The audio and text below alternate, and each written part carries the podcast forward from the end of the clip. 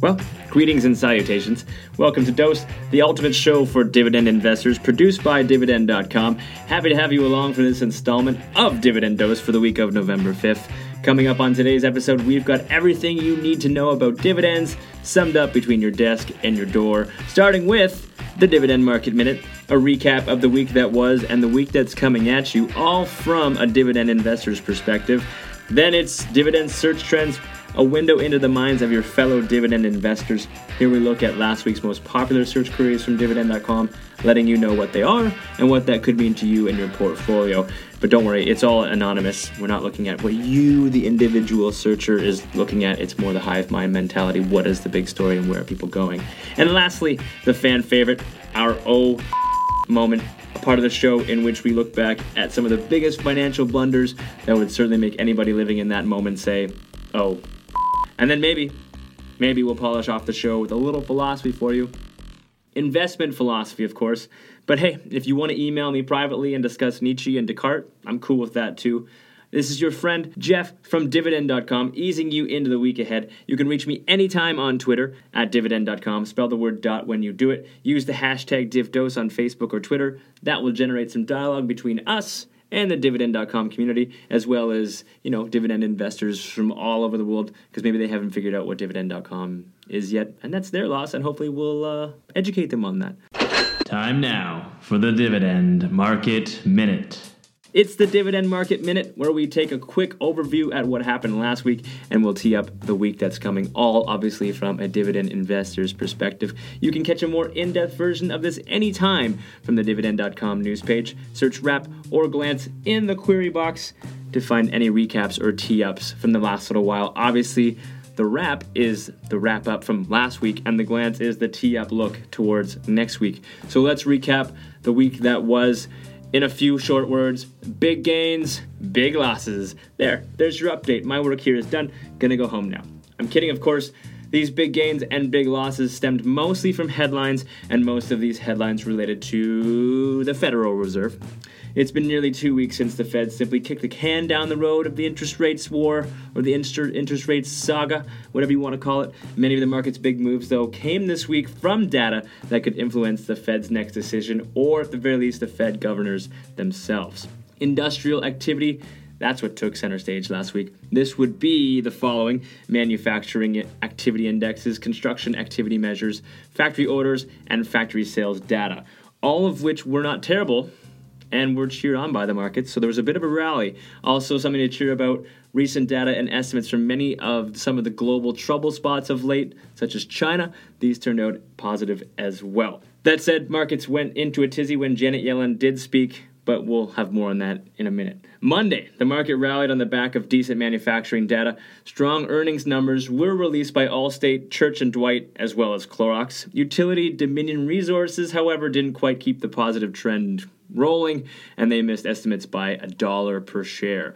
Tuesday, economic data was ugly, and yet markets didn't seem to mind. Prices in crude oil surged, and the markets rallied. Uh, bit of an oddball for that one, but hey, we'll take any rally we can get. Wednesday, everything was right as rain until Yellen mentioned in her speech that a rate rise was still on the table for December. Uh, that obviously sent markets downward, and she also stated on Wednesday that an interest rate move was, quote, a live possibility, whatever that means. Um, if you watch any sports, it sounds a lot like something a coach or an athlete would say in the presser after the game, doesn't it? Not helping this downward trend was the non farm employment change numbers coming in slightly lower than anticipated. Also on Wednesday, great earnings from Becton Dickinson & Co. Equity LP also beat expectations. Whole Foods, however, they missed earnings by 19 cents a share. Thursday, 6. Yes, six speeches on Thursday from the Fed Reserve governors. None of the topics were on rate hike, but the speeches were all rather hawkish. These were overshadowed by a rise in unemployment claims. This number tallied 276,000, which was much higher than estimates were sort of calling for, so that's not really great news. This news obviously erased any positive earnings related to the boost we'd felt earlier. But Friday, here we are as I'm recording this show, all about unemployment data. Fun fact I record this show Friday morning, so I can't tell you exactly how the day ends, but at the time of recording, all markets are red, and Obama is set to reject the Keystone Project. That said, unemployment rate is holding steady at 5%. That was what analysts estimated it would stay at. It was at 5.1% last time. It was a very, very interesting week indeed. Here's a tee up for next week. Monday, we'll see the labor market conditions index. Tuesday, small business index, mortgage delinquencies, and wholesale inventories.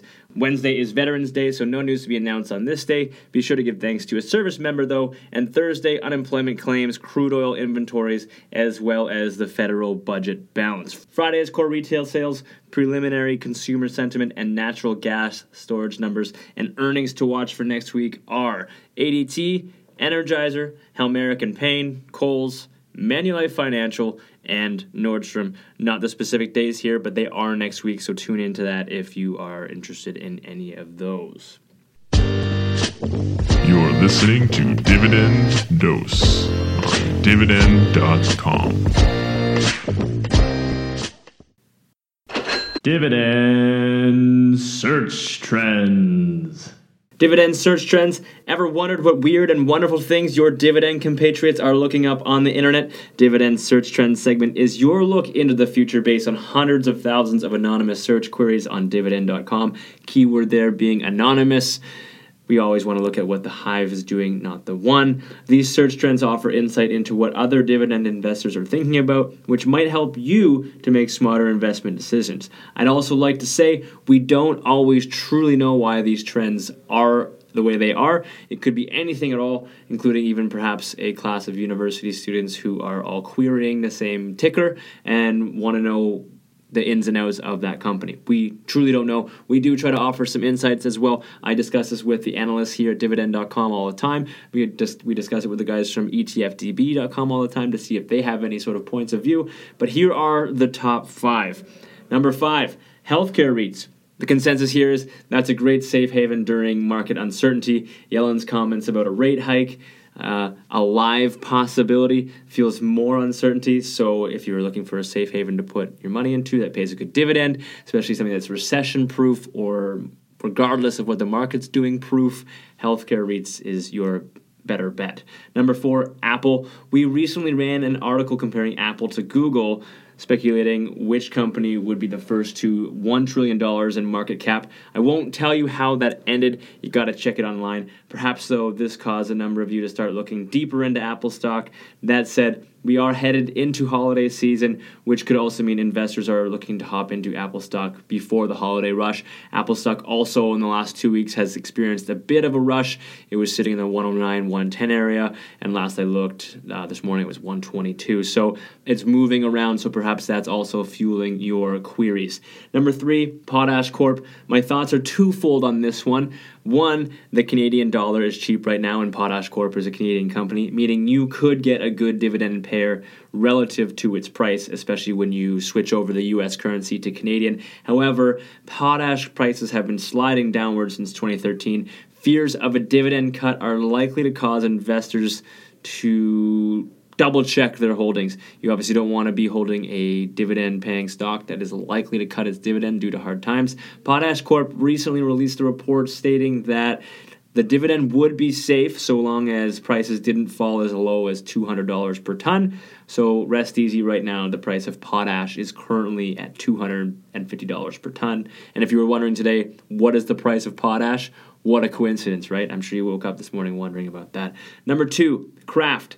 The Kraft Heinz company was trending this week as well. At first, I assumed this was because they were announcing that they'd be closing seven factories as well as cutting 2,600 jobs. But you should never assume because it leads to assumptions. And the real reason this was trending was due to the fact that Kraft Heinz is increasing its quarterly dividend by 4.5%. And lastly, Starbucks comes in at number one. I think this one is pretty obvious. I say this while sipping on a Pike Place from Starbucks. They're just killing it lately. Their payment model is amazing. Starbucks is one of the first to adopt mobile pay. You can reload it from your phone. Their advanced ordering options allow consumers and customers to skip lines. Plus, the longer that we all work, the more coffee to go seems to be the new norm.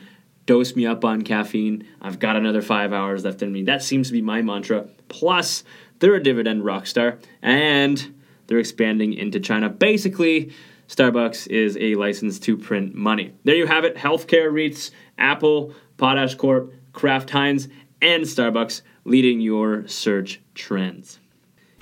Customer feedback. Yes, it's the part of the show where we look at customer feedback. Okay, the plan here is to have you, our lovely dividend.com investor, dividend.com community, ask us questions. You can do so via email by writing to me, contact at dividend.com, or on Twitter at dividend.com. Remember to spell dot, it's not a punctuation point. And we will answer any questions you have. Ask our analysts anything you wish about the dividend market, and we'll do our best to have your questions featured on the show. Oh shit moment. It's time now for the oh shit moment. It's that magical part of the show in which we look back at some of the biggest financial blunders in history, those kinds of moments that make you cringe and you say, oh, that's not good. For this one, we're going all the way back to the 1630s, and I bet when you clicked on this link to hear this podcast, you weren't expecting a history lesson, but here we are. More bang for your buck. Yes, we are going to go back in time to the country of my ancestry, to the home of my favorite activity, and we're talking about Holland. And obviously, my favorite activity is biking. It was the Turks who introduced the Dutch to the tulip, and that would be one fateful transaction. The Dutch were in a period of pure prosperity at this time, and the grand estates that were being built around the country were adorned by massive gardens. It was a time of decadence, and the novelty of the flower made it widely sought. And therefore, when something's supply goes down and the demand goes up, things get pricey. Enter the tulip explosion. It was rare, it was beautiful, and people wanted it. Bulb buyers began to fill inventories for growing season, depleting supply and further increasing demand. Prices were rising so fast and so high that people were trading parcels of land and their life savings. Can you imagine that? Your your life savings for some tulip bulbs? And the nature of the tulip didn't help supply either. Fun fact it takes seven years to grow one seed, and while bulbs can produce two or three clones, the mother bulb only lasts a few years. So the very nature of the tulip was that it was just scarce. It depleted itself. It was no gold bar and it had no staying power. At its height, though, a single tulip bulb could trade for an entire estate. And at the bottom, the dizzying, horrifying bottom, the price was worth less than an onion. In the end, everyone suffered, even those who had sold at the height. They felt the pinch of the recession that followed tulip mania, and that certainly is an oh moment. Don't laugh at the Dutch though. It sounds irrational, and we all know that markets are very irrational. And also keep in mind that fateful Christmas of years ago, in which some people, we won't point fingers, we won't name names, went a little crazy for Tickle Me Elmos, paying 400 bucks or 500 bucks or more for a Tickle Me Elmo. So don't laugh at the Dutch and their tulips. Investment philosophies.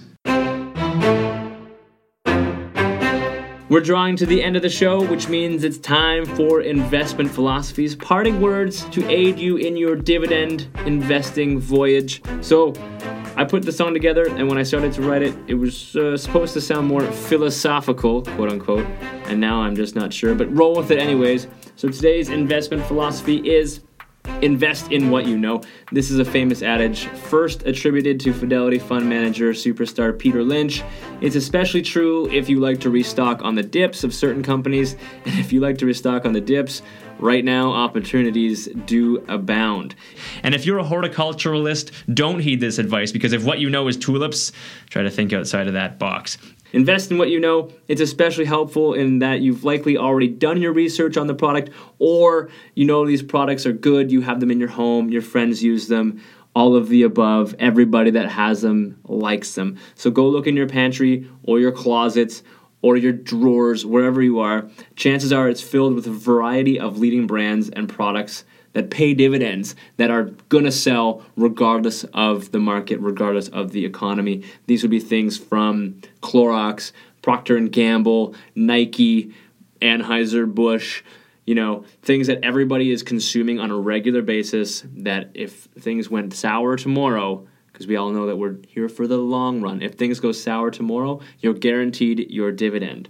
Now, there are no surefire buy and profit techniques anymore, especially in this market. The idea is to use Lynch's strategy to initially find good companies And once you've found your selection and you decide that this may be a good company, once you've made your selection, you still need to break out a balance sheet, examine sales trends, profitability trends, and so on and so forth. But invest in what you know. It's a good place to start.